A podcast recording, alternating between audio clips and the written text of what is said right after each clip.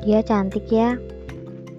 Begitulah kamu bergumam setiap kali kamu membuka Instagram atau sosial media. Mengagumi setiap wajah cantik yang kamu lihat.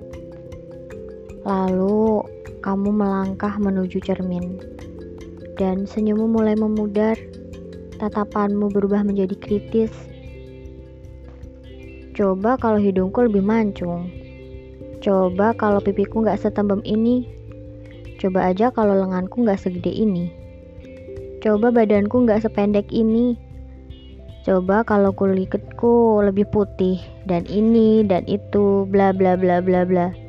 It was sad yet inevitable. Kamu menjadi tersangka sekaligus korban body shaming untuk diri kamu sendiri. It was sad yet inevitable.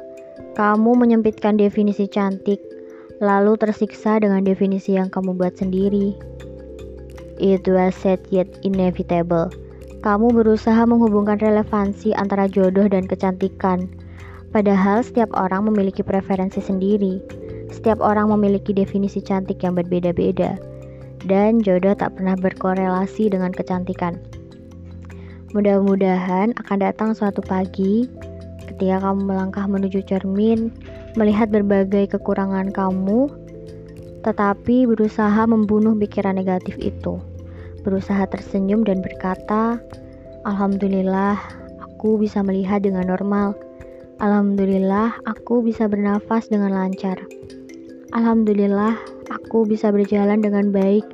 Di balik kekurangan ini, pasti ada hikmah yang belum aku tahu. Yang penting aku mensyukuri apa yang aku tahu."